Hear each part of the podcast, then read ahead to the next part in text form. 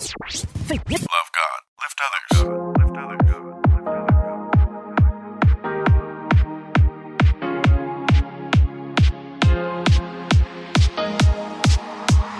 Welcome to Elevate Life Church.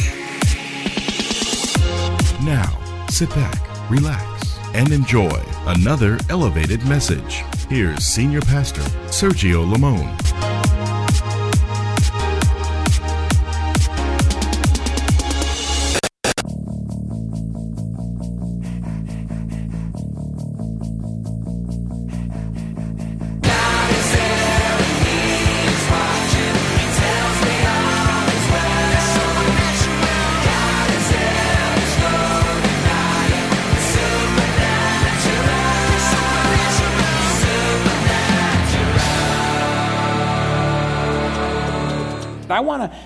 Gears a little bit here, uh, and I want to talk about uh, another key to the miraculous here that we find in the Word of God, because uh, uh, we need the supernatural power of God. And God is a supernatural God. And I've taken some time to show you a little bit of that in the scriptures. We're in a generation right now that has a form of godliness, but no power.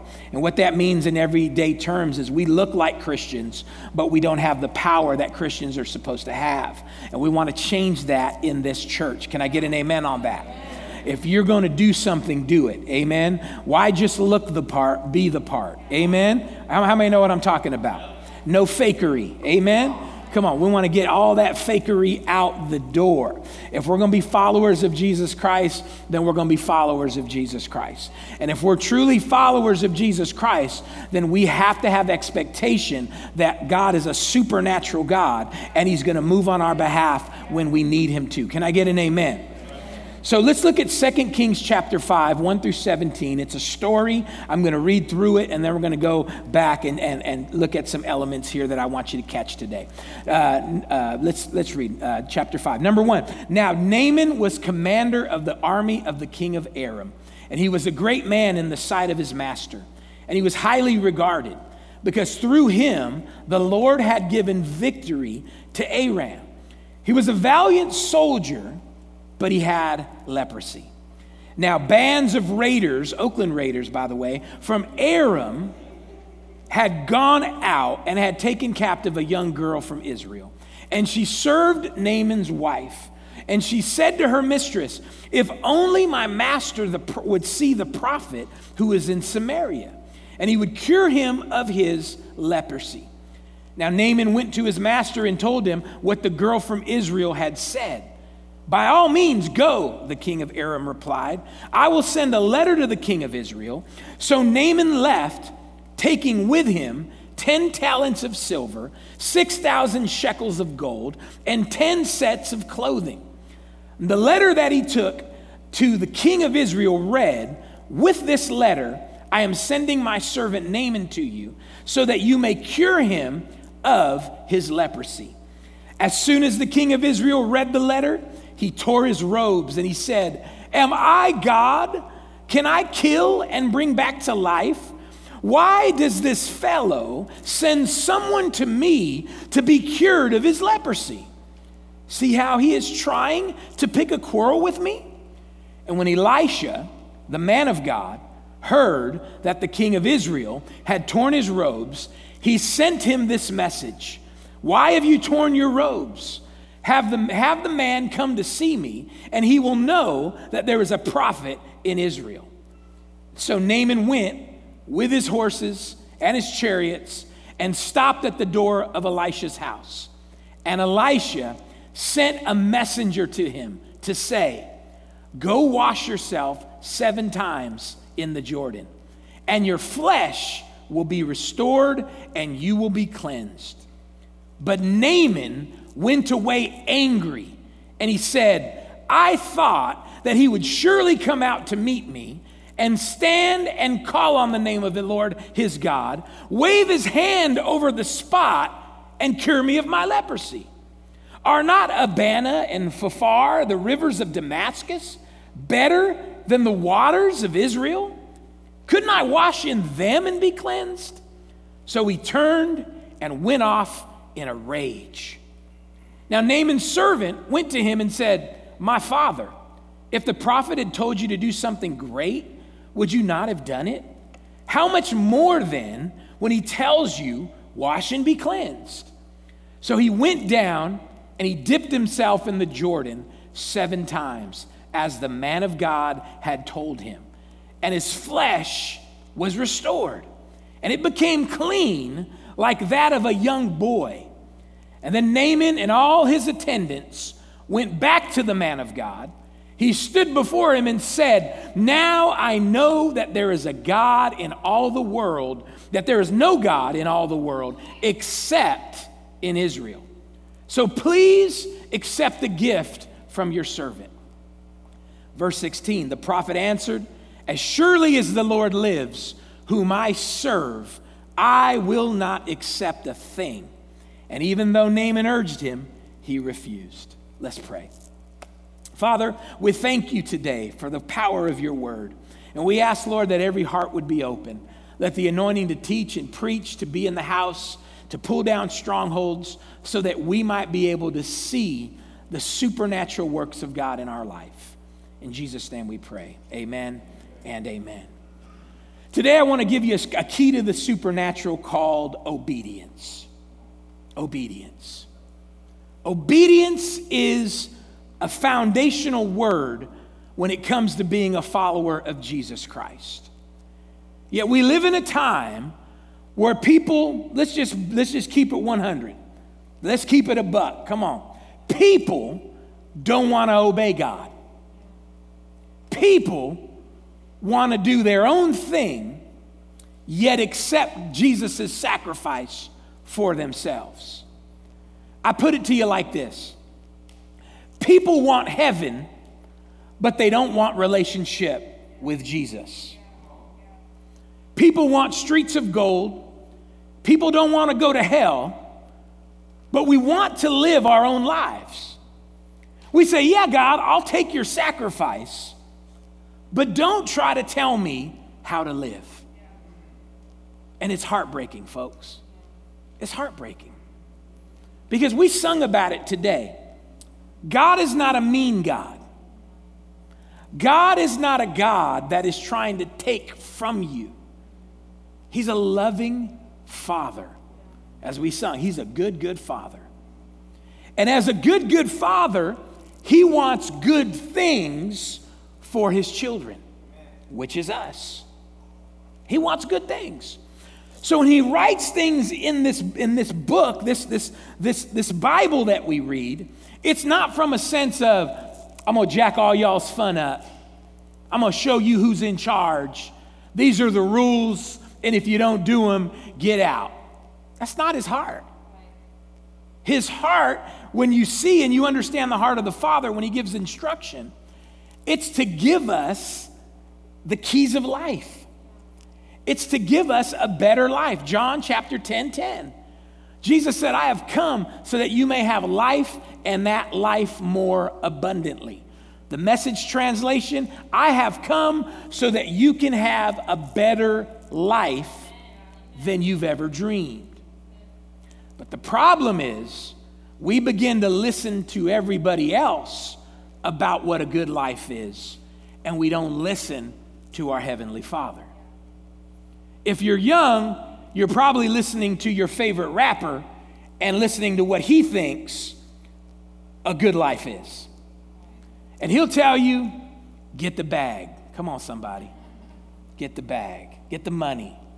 He'll tell you, get the finest woman you can, get the richest man that you can. But you've got to understand that's not a good life. That's not the essence of what a good life is.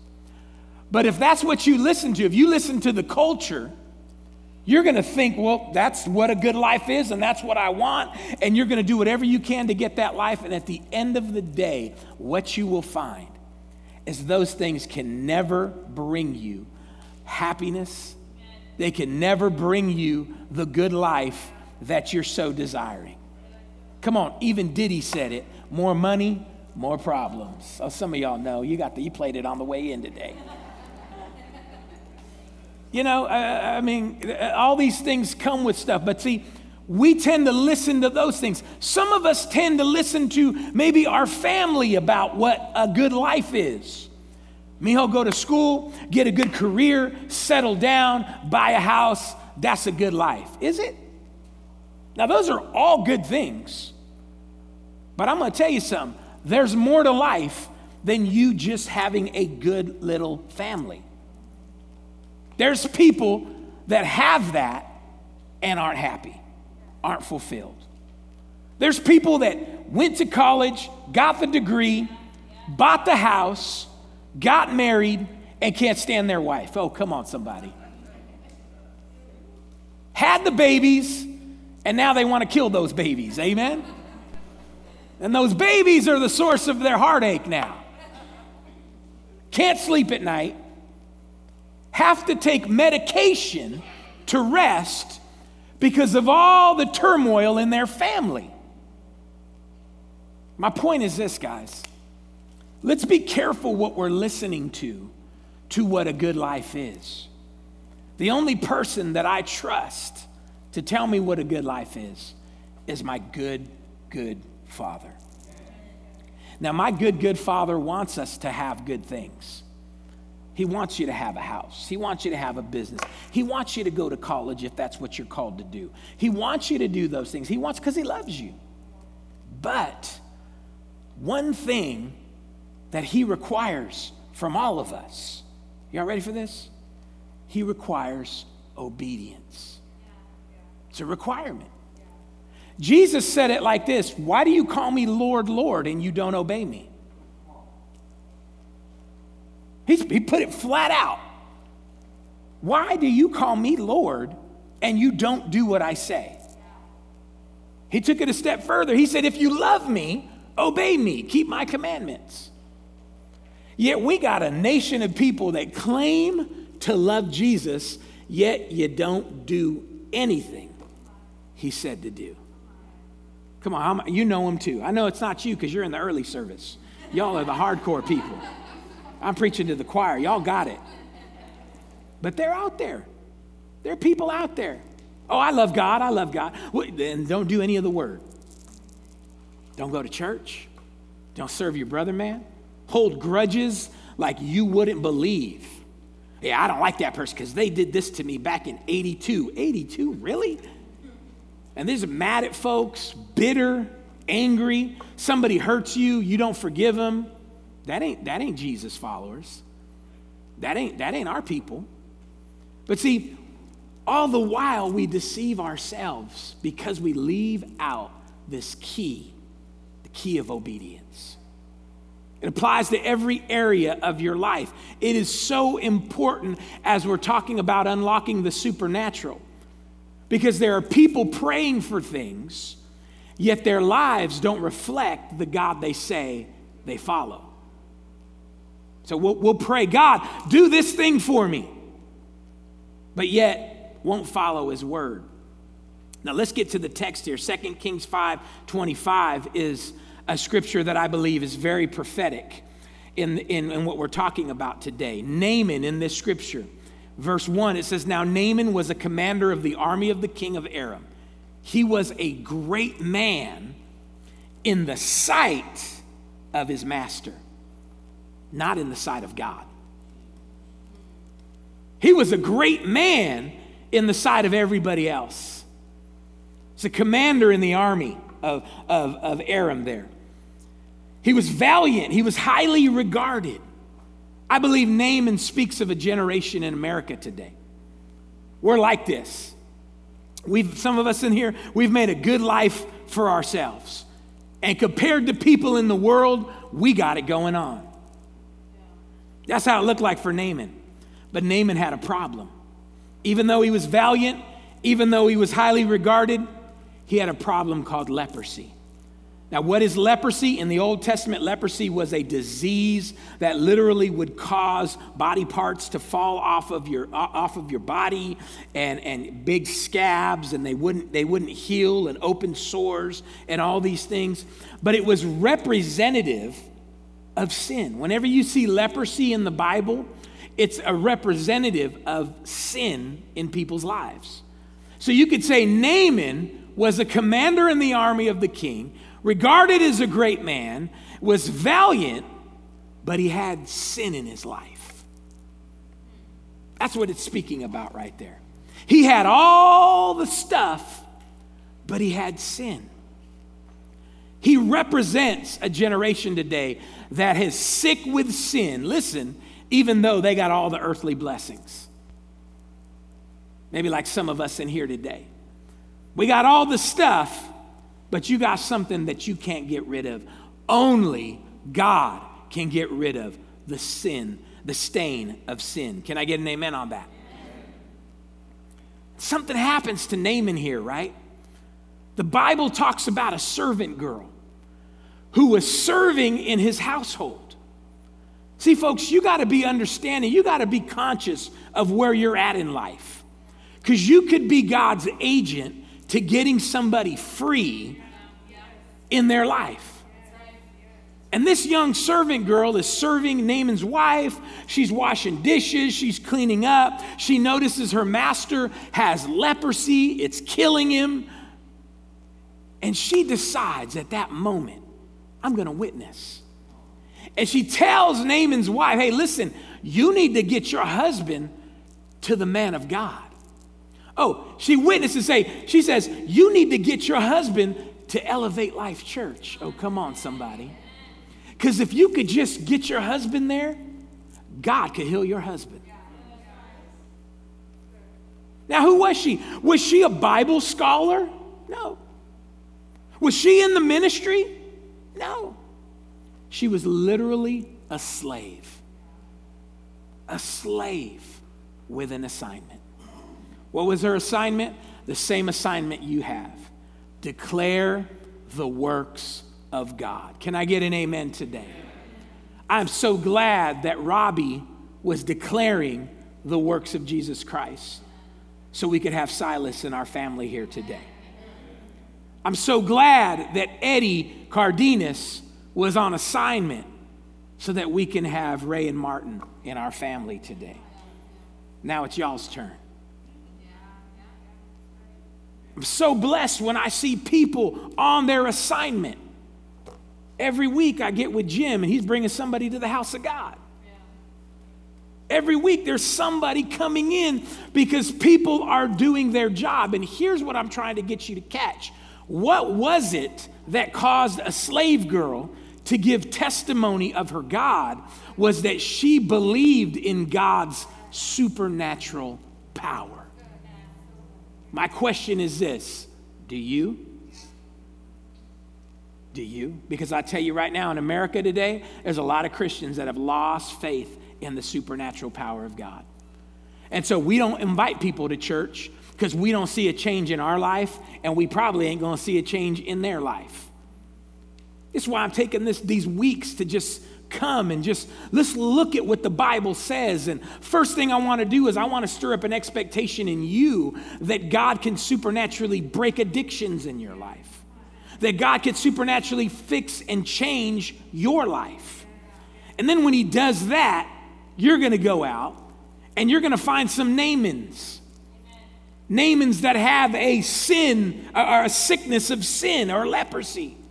And you're going to say, You need to bring yourself to my church because God did this in me and He could do it in you. Can I get an amen on that? So a servant girl changes everything. And she witnesses.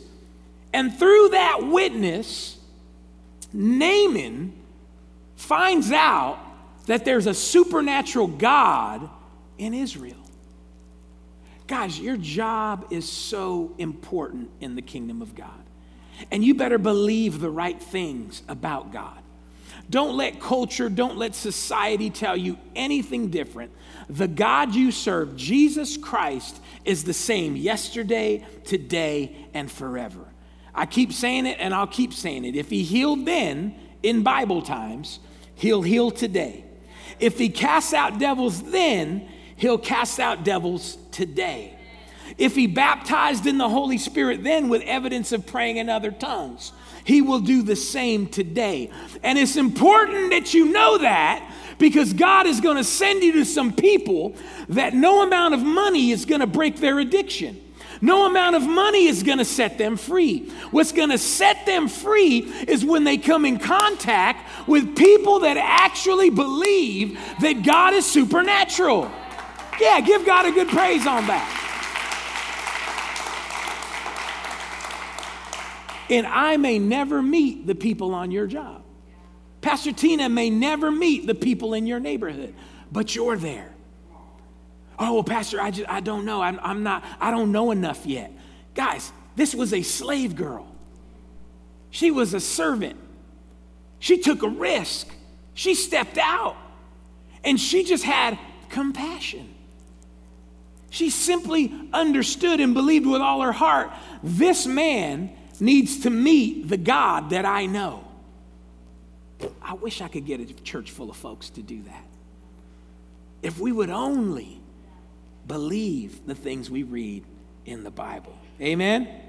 Look what she says here in verse 3 If only my master would see the prophet who is in Samaria, he would be cured of his leprosy. So now, here's the contrast to that.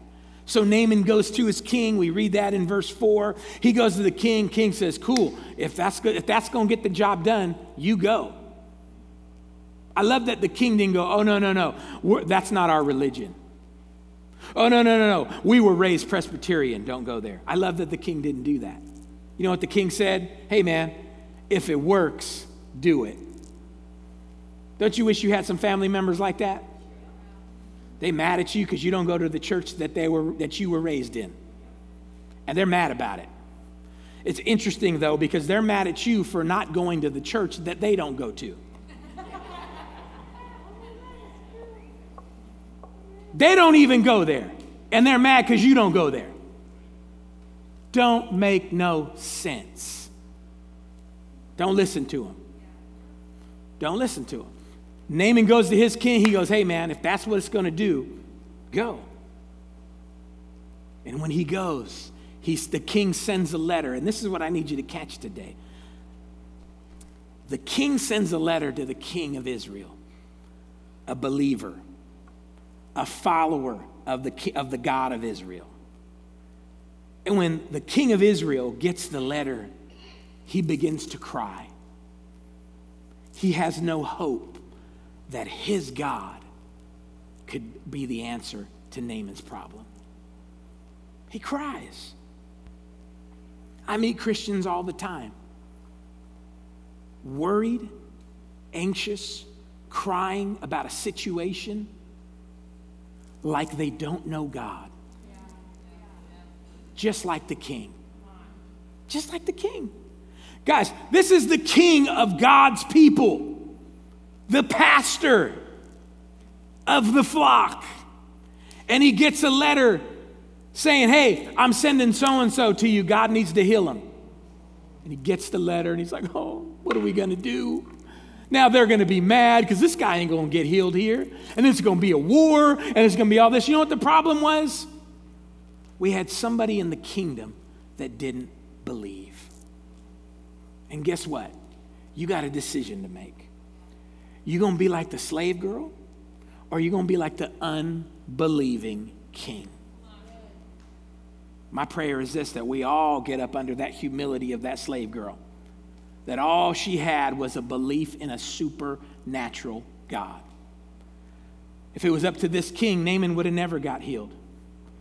If it was up to this king, he would have said, Oh, hey, save your money, save your time. You know what? I don't think our God can do that because our God doesn't really do that anymore. He only did that in the book of Acts. I'm a cessationist. And the God that we serve, all the miracles and all the signs and wonders, we believe those things passed away with the, with the original disciples. That's the denomination that king was in. Tell your neighbor, I ain't in that denomination. I believe in a God that healed back then, can heal today. Amen? So thankfully, the prophet Elisha. Elisha was a bad dude. Study the life of Elisha, man. He was a bad dude. But you know what? Before he became a bad dude, he was a servant. A servant to his spiritual father, Elijah. And for years and years and years and years, you know what he was known for? The Bible says Elisha was simply known for washing the man of God's hands. That's it. That was his job. What do you do? Oh, I wash the prophet's hands. Oh, for real? Okay. How long you been doing that? 30 years. I don't know. The Bible doesn't say how long, but it was a long time.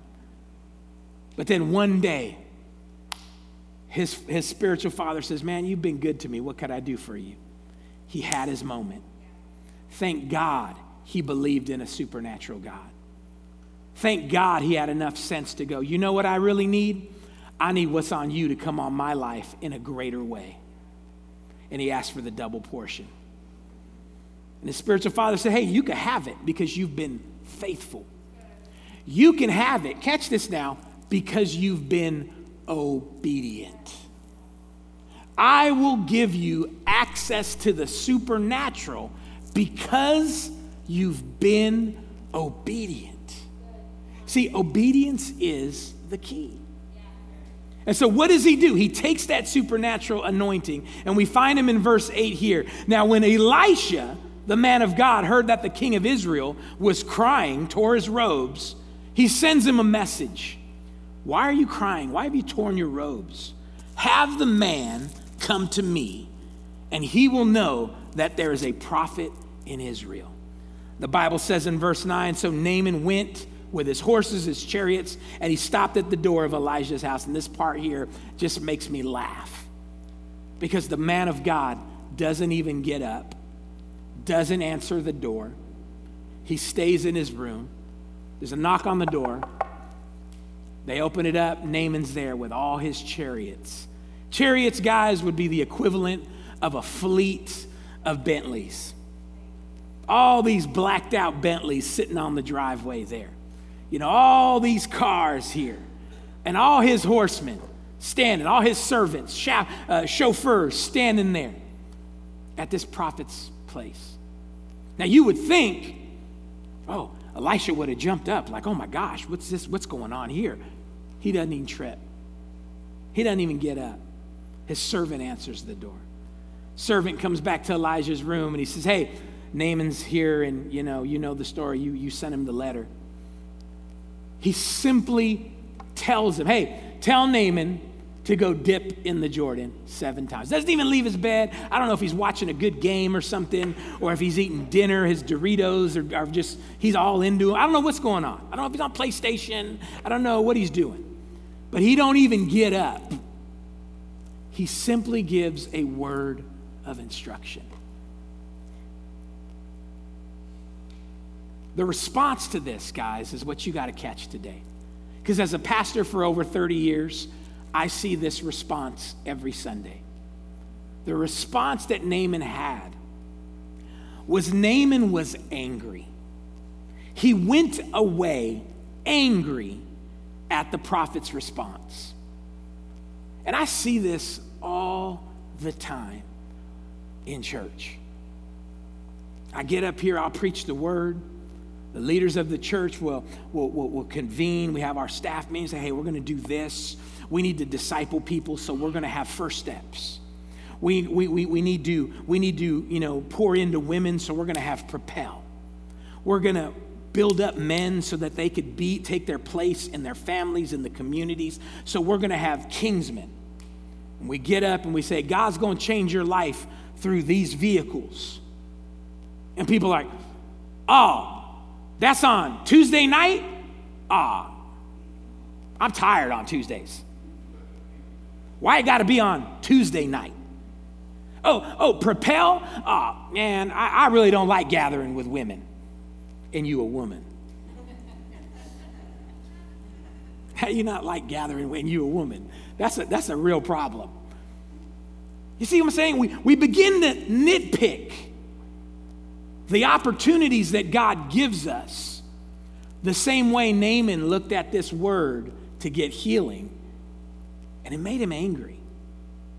Look at some of the things he says here in verse 8 or um, in verse 11. Now, Naaman went away angry and he said, Man, I thought that he would come out and see me at least. You know how many times I've heard somebody talk about me or my wife and go, they, they don't even they don't even talk to me. Getting real quiet in this Baptist church today. Come on, I ain't even mad at you. I'm just telling you. We do this. Man, I've been going to that church for three months and nobody even says hi to me. Who have you said hi to? Well, well, you know, nobody's friendly there. The Bible says he who has friends must first be friendly. But we do this. We do it. We're just like Naaman. He didn't even come out and see me. And then he says this, and then and then he didn't even lay his hands. I thought at least he would wave his hand over my leprosy. In other words, he didn't like how God was administering healing. He didn't like it. He wanted it to be done his way. He wanted it to be done in a comfortable way. Oh, come on, somebody. I want change, but I don't want that tongues. Uh uh-uh. uh. That's weird. You ain't gonna get me talking all da da da da, Scooby Doo. You ain't gonna do that to me. No, no, no, no. I want God to change my life, but no, no, no, no. Just stay away from me with all that. Tell your neighbor, don't be a Naaman. Tell your other neighbor, the one you just uh, ignored right now. Tell the other one too. don't be a Naaman. We got churches full of Naamans. We don't ever agree with the vehicle, the system that God is saying, hey, do this and you'll be healed. What's my point? The missing ingredient is obedience. And to obey, you got to get over yourself. Not yourself, yourself. It's a difference. That's that hood thing. Amen? Ain't nobody gonna tell me what I'm gonna do. Now you gotta get rid of that. You ain't gonna make it in life like that. You'll never have a good job like that. Only person that tells me anything is my dad, and you ain't my dad. Well, somebody needs to start telling you stuff besides your dad. I'm a grown man. Don't nobody tell me that. No, see, you're a boy. Because grown men can take orders. It's good stuff. Tell your neighbor, it's good stuff. And if you're mad, you and Naaman right now, okay? So you're telling on yourself. So we do this. Naaman walks away angry. He's criticizing. I didn't like this about the church. I didn't like this about Elijah. He didn't even come and see me, you know. And, not, and then he starts, and then he pulls this card out. Y'all ready for this one? Shoot, that Jordan River, that's all dirty.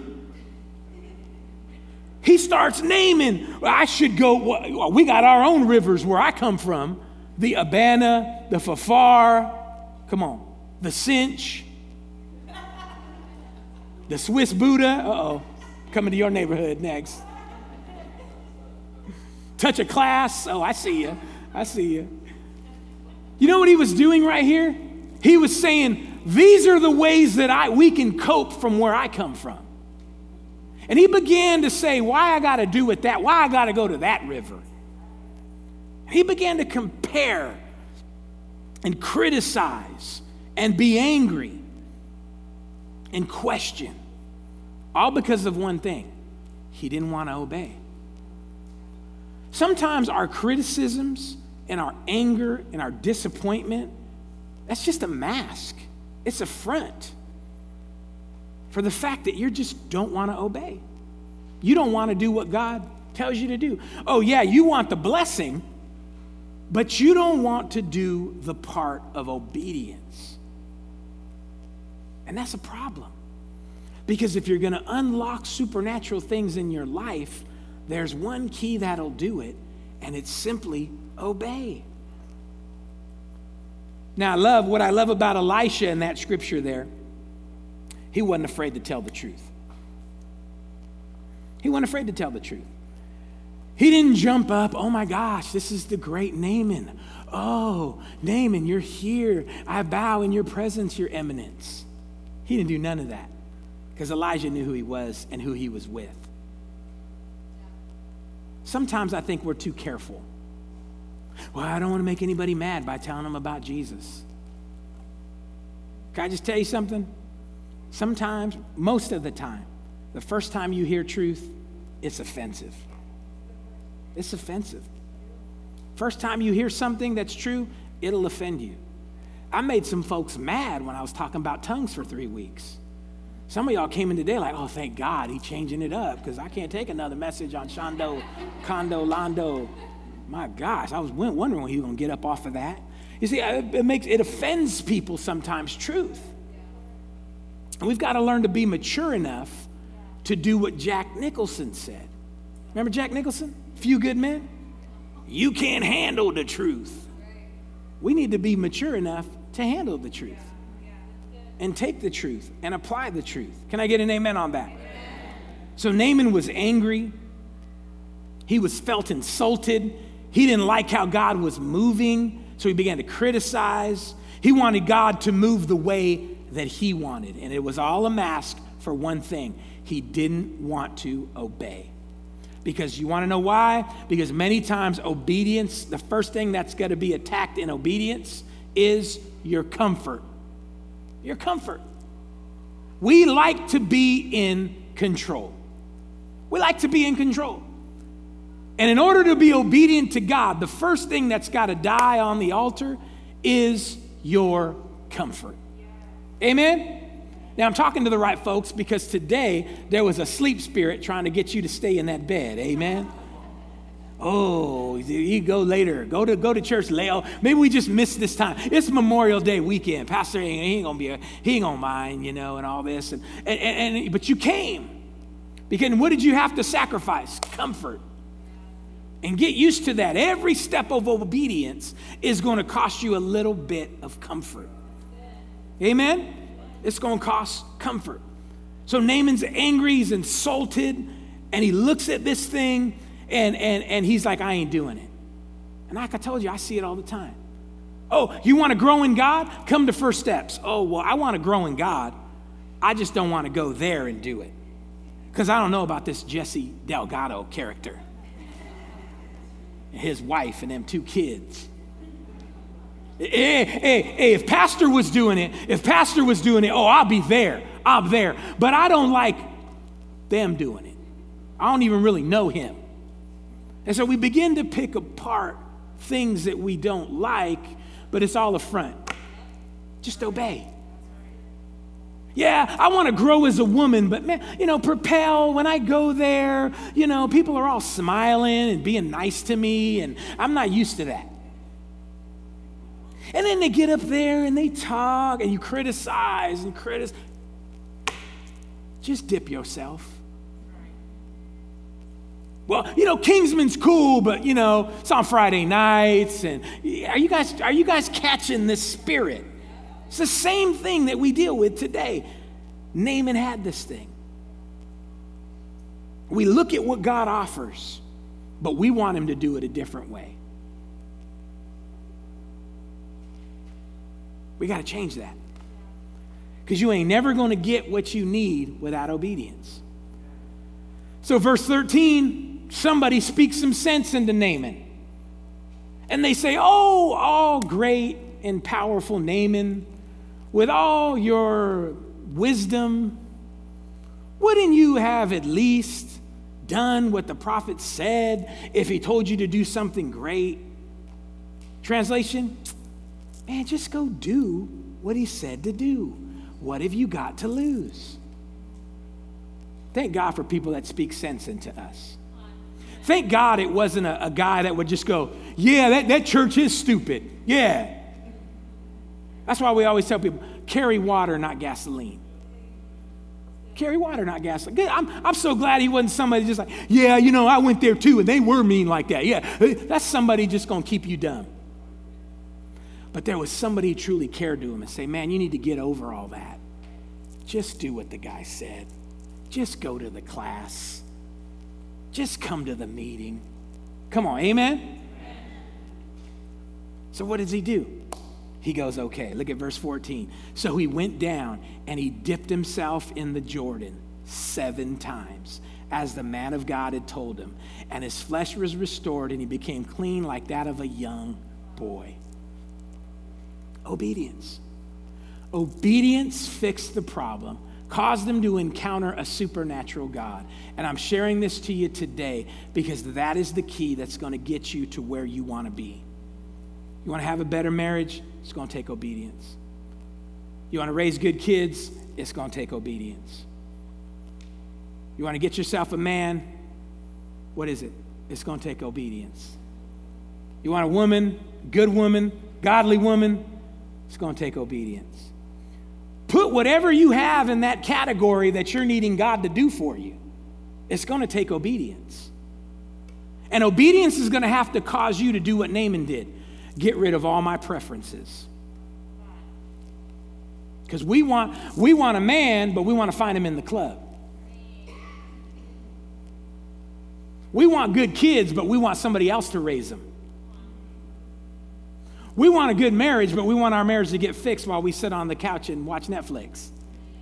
See what I'm saying? On the other side of what you want is simply a step of obedience. And what does obedience have to do with? You ready for this? Obedience has to do with humility. That's it. That's it. That is why this you cannot be obedient till you deal with that pride. Pride won't let you follow God. You want to know why? Because pride says, I'm king. This is my life. And God comes along and God will have you do some things that don't make no kind of sense just so you could see who's in charge. That's why your friends are like, going, why are you going to church? They can't see that something so basic like church can transform everything. What do you do there? Well, we go hear the word. That's it? They can't see it. And they won't see it. You want to know why? Because pride blinds. Come on, John Cena. It, it blinds. You can't see. And so, what is the thing that Jesus tells us to be? He says, hey, be like little children and follow me. Be humble. That's why this instruction here is, is deep, what he tells this guy to do. He doesn't run from his pride. You know he does? He confronts it. And he says this Oh, you want to get healed? Then here's what I want you to do. The most humbling act I'm going to have you do to get your healing. I'm going to have you go down to this river. I know you got cleaner rivers where you come from, but this river right over here in our hood, Florin Creek. Oh, come on, somebody.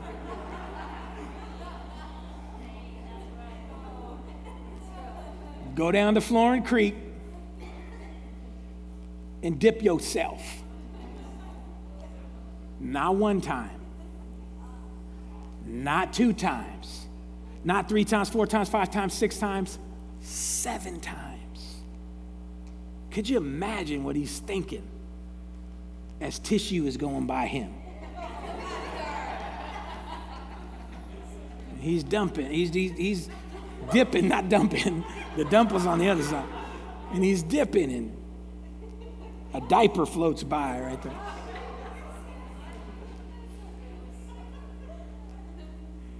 Not one time, not two times, seven times. Diego, if you come and help me, I want to leave you with this. Seven times he dipped. What does that have to do with? I believe it has to do with this. Seven times represents the process of obedience. It's never one act of obedience, it's always several. You mean if I just go to church one time, I'm going to get delivered? No, it's a process. Can I just go to First Steps one time and grow? No, it's a process of obedience. Can I just serve as an usher one time? No, it's a process of obedience. So when he tells Naaman to go and dip seven times, what he's telling him is this you got to keep being obedient, keep staying humble. It is a process. You know, your walk with God is a process, right? It's a, it's a process. The first dip may be getting saved coming to an altar and saying, God, forgive me of my sins. I'm going to follow you. But we all know this that's not the end, that's the first dip. Now, I know there's some people that think, oh, I'm in, I did it, yes, ha ha, I'm in, I dipped one time. And we look at our leprosy, our sin problem, and we're still struggling. Huh, I'm still addicted. I thought I had to go up to that altar and give my life to Jesus. How come I still got this addiction? Because you need to dip again. It's not one dip, seven dips. Okay, okay, what else I got to do? Get baptized. It's coming up in three weeks. Why I got to do that? Because Jesus asked us to. Jesus said, repent and be baptized as a public declaration of your salvation. Man, I ain't trying to get my hair wet. Want nobody see me in that water like that? What are my friends going to say? What if the church posts my pic on their Facebook?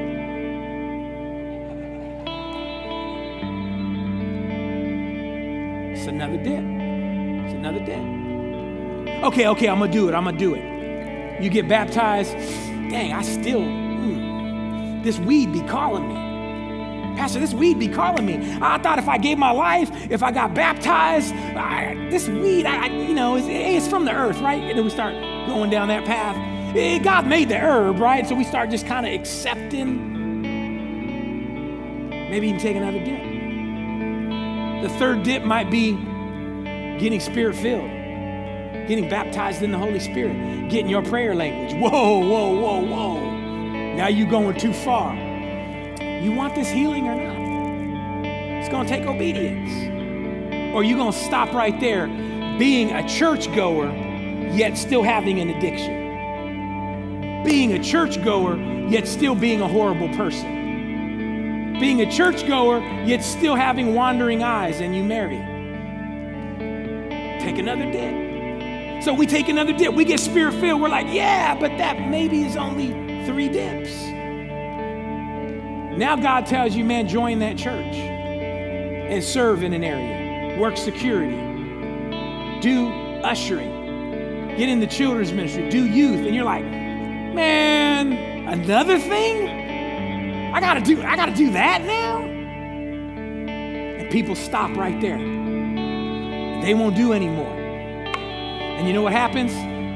They keep their leprosy. They keep it. Can you imagine Naaman dipping? One, looking at his leprosy, still there. Two, still there. Three, still there. He could have stopped. Sure, the smell might have been so bad. So joining a church could be the fourth dip. Then you join the church and you come to First Steps, and Jesse starts teaching you about tithing. I got a tithe. You know, they want 10% of my income into the community. What? Another dip. Another obedience. I know a lot of people that don't get past that dip. They say, all right, all right, I'm going to do it. You do it. What's the next thing? Maybe going on a mission trip, serving at the outreach. My point is this, guys step by step, little by little, that life transformation comes. The key is obedience. Well, I hope you've been encouraged by the Word of God. And if you have, go ahead and subscribe to our podcast or download our free app at the App Store, and you can continue to get Word every week from Elevate Life Church.